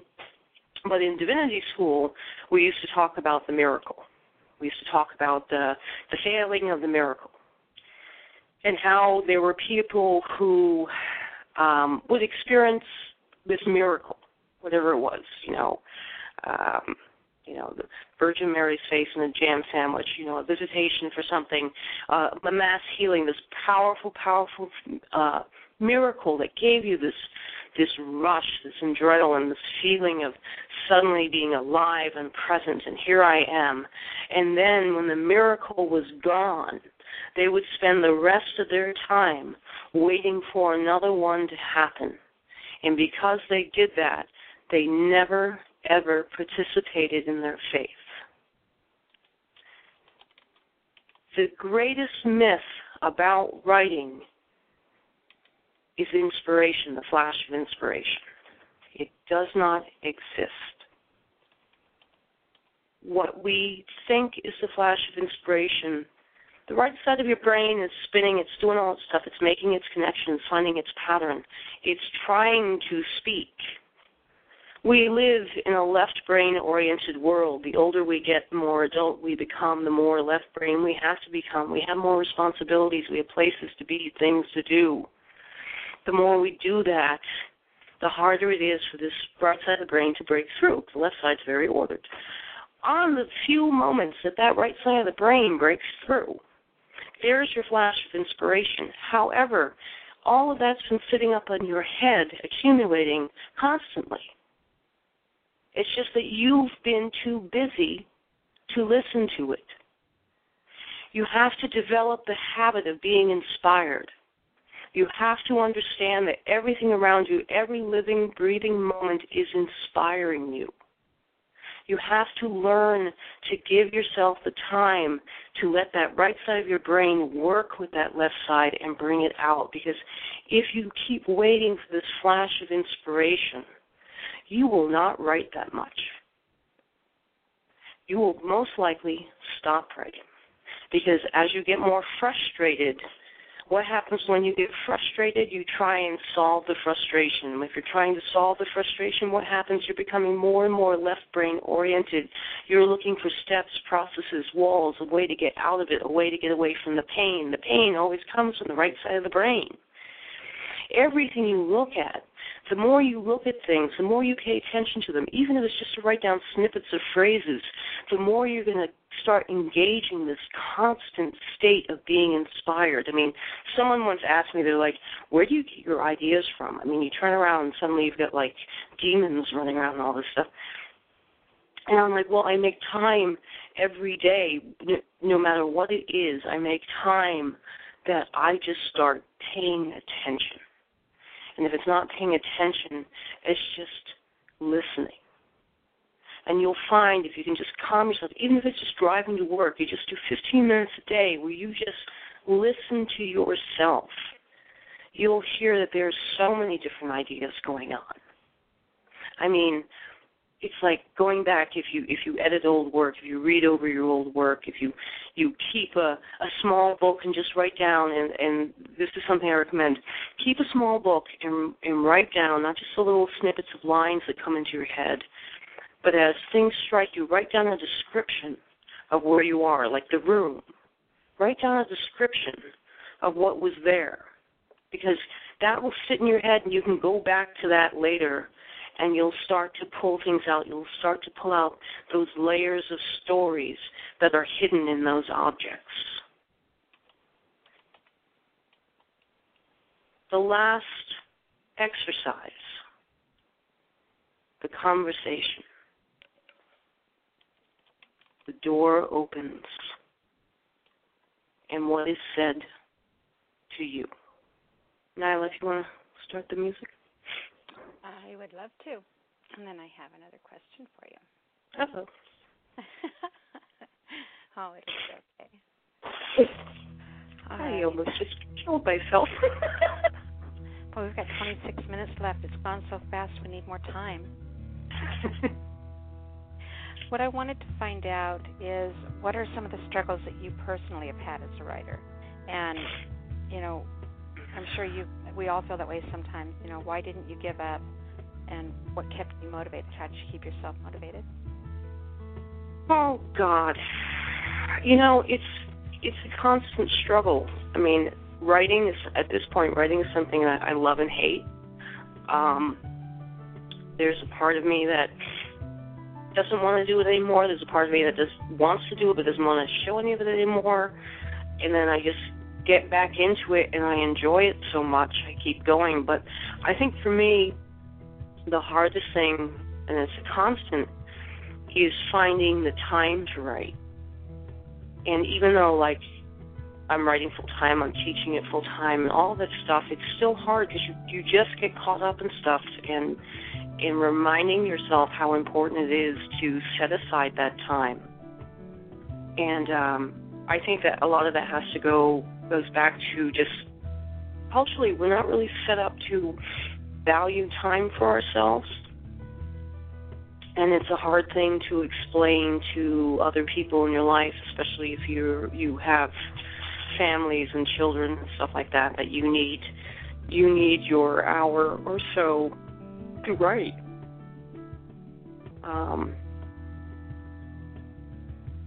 yeah, I think that's I think that's been the And then for me now, as as I get older and the themes that I'm working on, sometimes I'm like, oh my god, I don't want to write about this, because I'm really starting to look to explore deeper and deeper into myself. And sometimes that's those are places that I would really wish I was an accountant and could just skip over that, you know? yeah.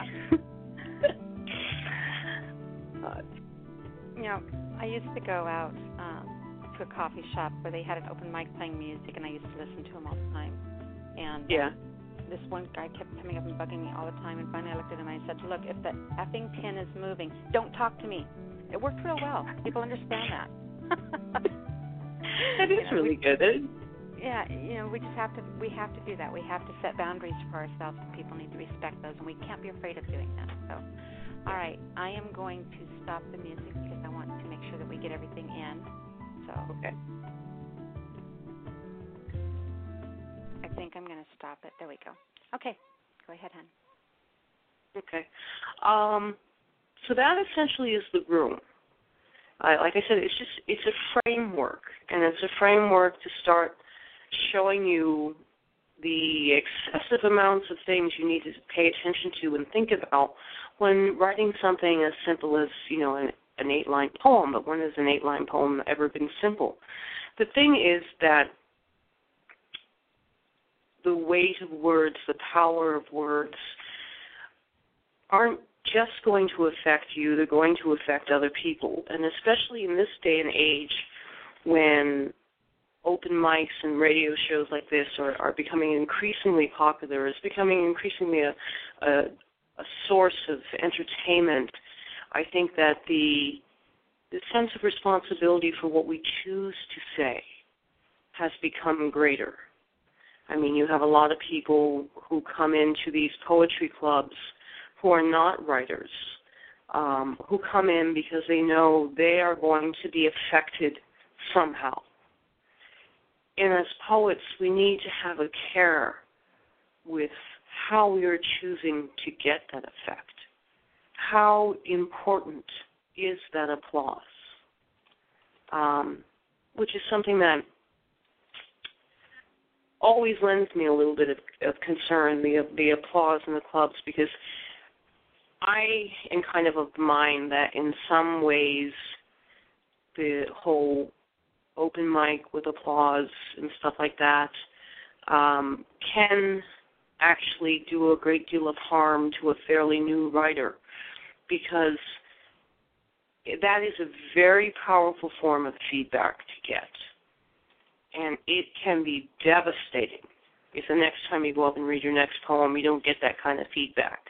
So for most people, the default for that, if you haven't really developed a kind of shell to resist that kind of experience, is to then go back to the one that they applauded and write that one again. It takes guts to grow. It takes guts to change, to be willing to step out on a limb and say, I know you knew me this way, but this is who I am now. Writing is a part of the process that brings you to who you're going to be. It can be. You can use it that way.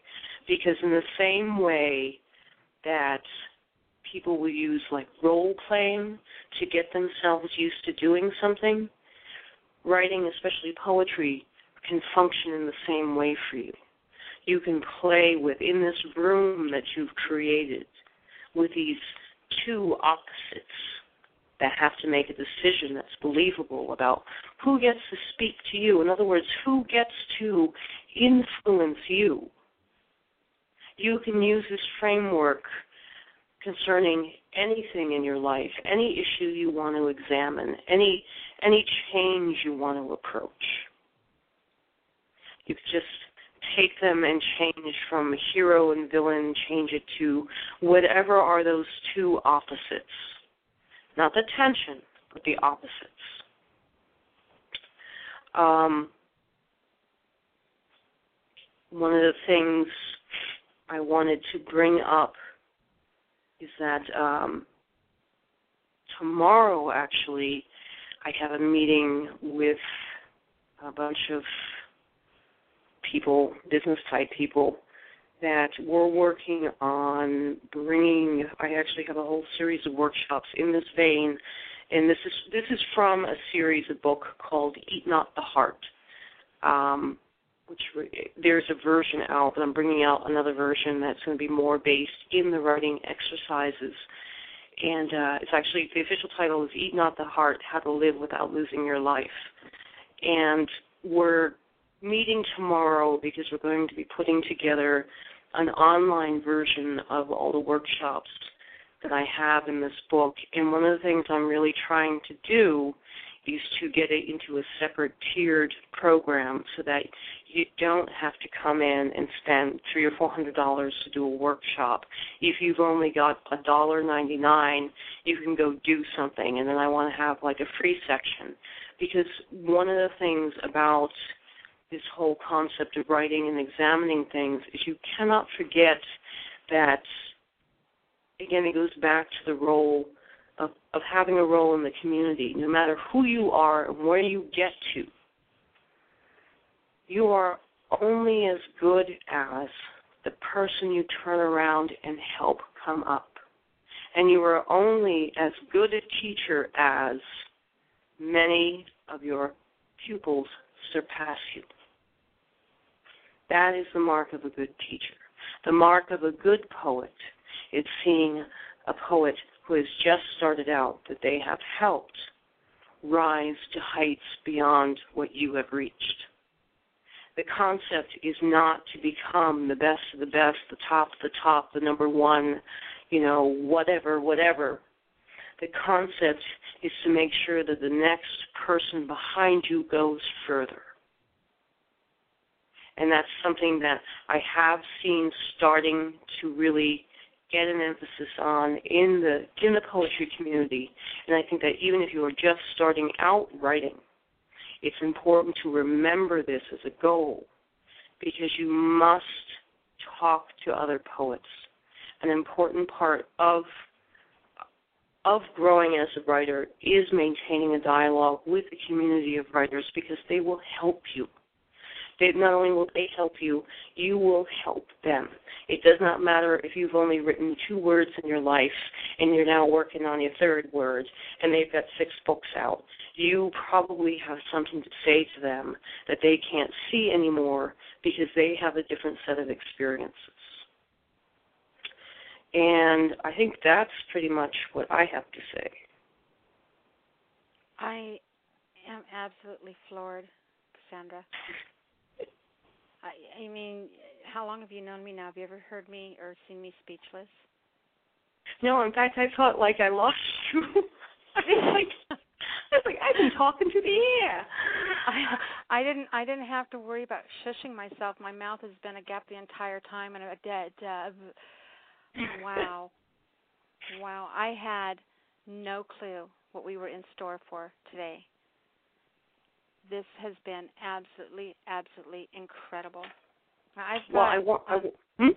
Go ahead. I warn people in my blog to bring aspirin. That's funny. okay.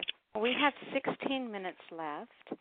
Is there mm-hmm. anything that we have not touched on that you want to um, I know you have some projects coming up. And we've got one caller with their hand up. I don't know what they want. We're not taking callers on this show. So, but they have their hand up. So if you're brave and want to take a call, we can do that. But I do want to make sure before, I mean, that's that. I want to make sure that you get the information. You have something coming up pretty amazing, and we need to get that information out there. oh. Bless you. Sorry. Sneeze those well, germs over here on me. Besides, I lose five pounds every time I get sick. oh my God. Well, I think I should have up.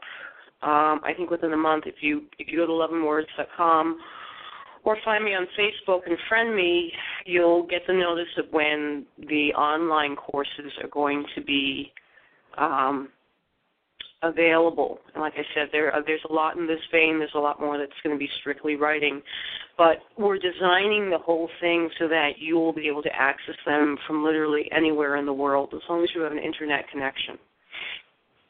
um, that I think is really my big thing. That is absolutely amazing. And when is that? What did you say that was going to get started? We're having the meeting tomorrow. We're actually having the very geeky webinar tomorrow.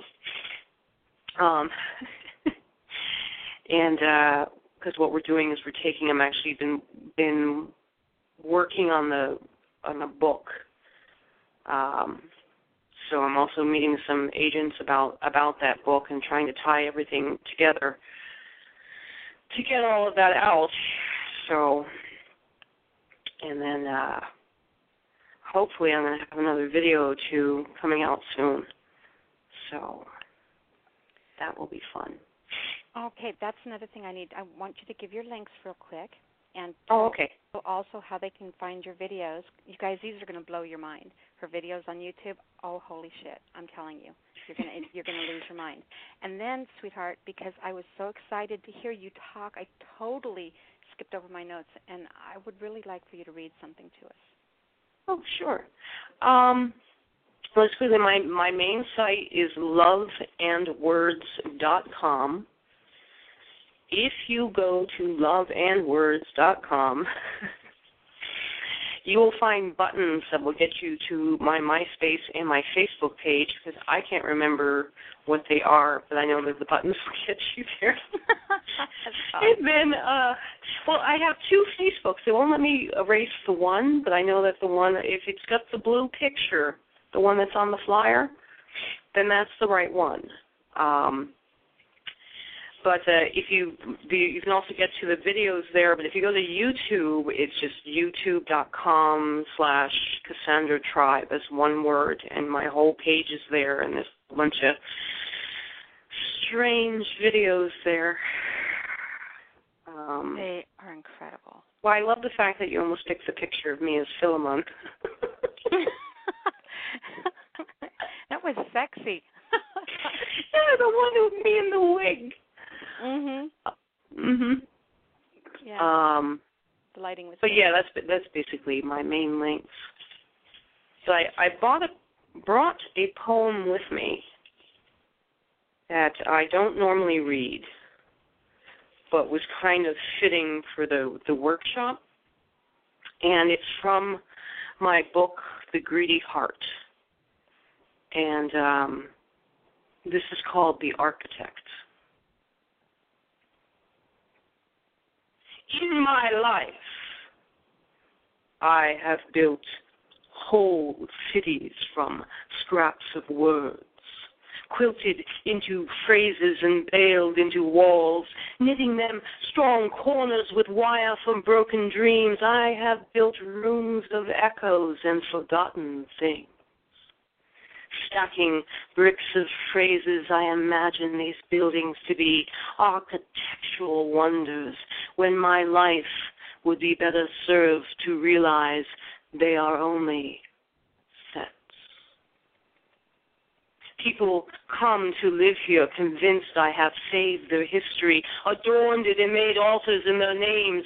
I soften the oubliettes hidden among my false rooms with cushions of soiled letters that speak of love and end in doom, and make of these forgotten rooms places my travelers long to be. To forget and remember at once, to live in a dream and bear no responsibility. It's what they come here for. With blank sheet I wander, pencil sharp and ready to reject all that I see is real and transform it into shelters of should be. Even though my buildings list on uneven foundations. Everyone walks about with their arms extended to catch themselves should they fall, as if this state of things were normal and expected. I build because I have nothing better to do. Do you believe that? You shouldn't because it's a lie. I build because behind the gates of the East City, the one that is locked and no one may enter without me, I am building a city of jewels and stone foundations, windows that stretch far into the sky, floors that are warm, walls that are cool, and there are no forgotten places to be. Everything there is crafted with skill down to the smallest detail. And everything out here, all my paper walls and leaning roofs, has been remade there but well. Made to last until the end of time. And people live there, yes, they do. I seem to be the only one interested in stepping outside. People live there. Anyone can move in. All you have to do is realize the extent of these paper lives and begin to desire permanent things. And that's it. You know, I think that I may just blow up my computer re-listening to the archives of this show. You what? I think I may blow up my computer listening to the archives of this show. You know, I would like to know how every time I read something and you're there, my cat attacks me. my cat was like hanging off my butt. That's so funny. Oh my God. Now, see, this is a time I wish we were on we were on TV and not radio. wow, I'm really glad. I'm really glad. you know, I've heard you um. say that before. That's awesome. I like your kitty. oh, good. I'll send her to you. okay. All right, sweetheart. Is there anything else that we did not cover that you would like to share with us? Any parting words of wisdom? No, I just want to thank you so much for asking me to do this. It really was an honor. Oh, you have no idea. This is going to be a this is going to be a best of show, that's for sure. I'm going to since we do have one caller with the hand up, do you want to do you want to be brave and see who we have on the line? Sure. Okay, let's go ahead and bring them on. Area code 727, you're on the air. Uh, hi, it's uh, uh, Frankie Metro. Hey, Um, Frankie. Hey, Frankie. How are you? Hey, hey, I, I really enjoyed like the the last portion of the show that I caught here. Uh, I was very intrigued by the conversation she was having about pu- um, the responsibility that we have as writers, um, you know, in this uh, the new formats that we have with Blog Talk Radio and and what have you.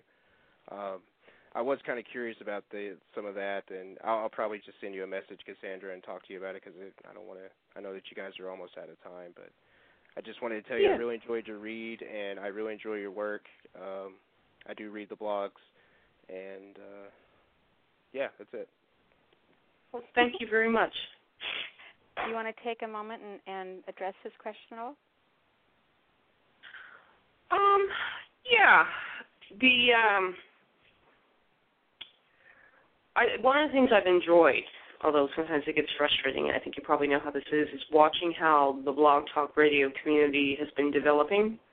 hmm Um because it's been kind of some slipping, some sliding. But I think what's what's astonishing to me, which is what's really exciting to me, is start to see how the different shows are starting to talk together, and um, and also starting to see how we, all the different hosts are starting to work to really encourage uh, encourage writers, and to to not necessarily give people equal time, but to become invested in them. And I think that as far as like especially the blog talk radio format, I think that's that's a real primary responsi- responsibility there is is the people who put that together investing the time to really make the call in shows, you know, a part of this is a part of a process of us all getting better. hmm And um that has just been very, very impressive to me. Um, Well, I, I, I was uh, I was just curious because you were talking about you know the responsibility of the material that you know sometimes we put out there for some of the new writers that come onto the program, some of the new listeners and whatnot. Um, you know, and and and it, I think, in, in my own personal opinion, there's a there's a real thin line between free expression and um, overexerting oneself and and uh, getting their point across and and uh, yeah. you know and I was just curious as to like what you think um, really constitutes um, material that should be presented to um, a new listener, a new writer, um, as opposed to the material that wouldn't be. I think for a new, I see. I think there would be a difference between a, a someone who's a new writer and someone who is a like um we have several poetry clubs here, like dinner clubs or poetry clubs, and a lot of people that come there are not writers. Um, they are coming just because they like the poetry. They like they like the effects of the poetry, and that's a situation where I think a great deal of care needs to be taken in what is being presented. I think as far as working with a new writer, they do need exposure because they do need to start learning about um, the different effects and power of different types of poetry. And basically, it's it's it's a, it's a situation of mentoring. You know, you can't mentor someone by telling them not to do something or hiding them something from them. But neither are you going to let your apprentice go out and you know I don't know, you know, build the town cathedral when they haven't learned how to use mortar yet. Right. So it's you kind of have to. I think I think part of part of the responsibility is having a developing awareness of who exactly your audience is. I, I don't want to cut you guys, this short, you guys, but we're down to the last few minutes, and Okay. uh, Yeah, so no. Frankie, Thank I you. really appreciate you calling in and um, being there and sitting on hold so long.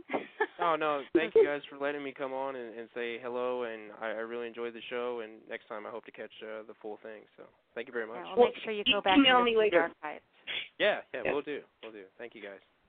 You're welcome. You know, what you were saying, I, I agree with totally. I think that even a negative um, experience hearing a poem can be as much as a men- uh, mentoring uh, and an impression-wise on a new poet as hearing a great poem.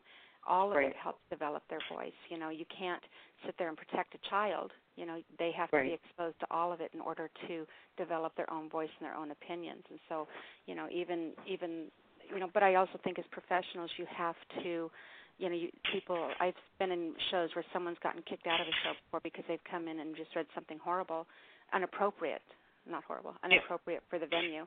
And I think as professionals, that we have, if we go out to a a place, a venue, and we're going to put our work on display, we have to be professional enough to choose pieces that are appropriate for our audience and not sit there and rest on the I'm not going to censor my writing clause. You know, Well- we have to be professionals and, and be aware of what we're putting out there.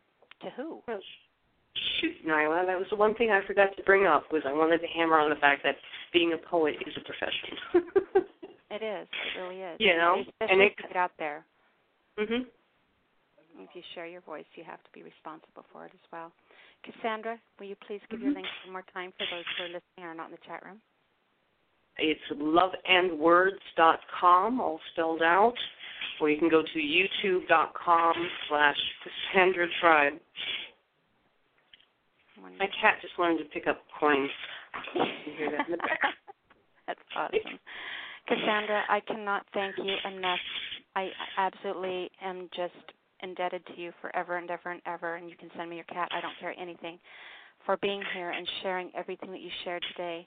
And um, I know that we talked about you coming back and doing a follow-up show, so I'm hoping that we can get that scheduled again very soon, so you guys will get to hear from her again, which I'm very excited about. And um, you know, again, just thank you, thank you for everything that you shared with us, and you're amazing, honey. Thank you. I think the same thing about you. Oh, thank you. All right, I'll give you a call after the show. Thank you for being Okay. here, everybody. You have been listening to the Inkwell, sister show to the Speakeasy Cafe Open Mic Poetry Show, and um, I'm really grateful for you all being here. I hope you found something and um, are going to be able to take it out and get some writing done. And if you do write something to this, make sure that you save it and you can listen, or you can bring it to the next show because we'll have a time where you can call in and read. We're going to close the show with the same track that we opened with, and we will see you all next time. Thank you. Good night, Cassandra. Thank you.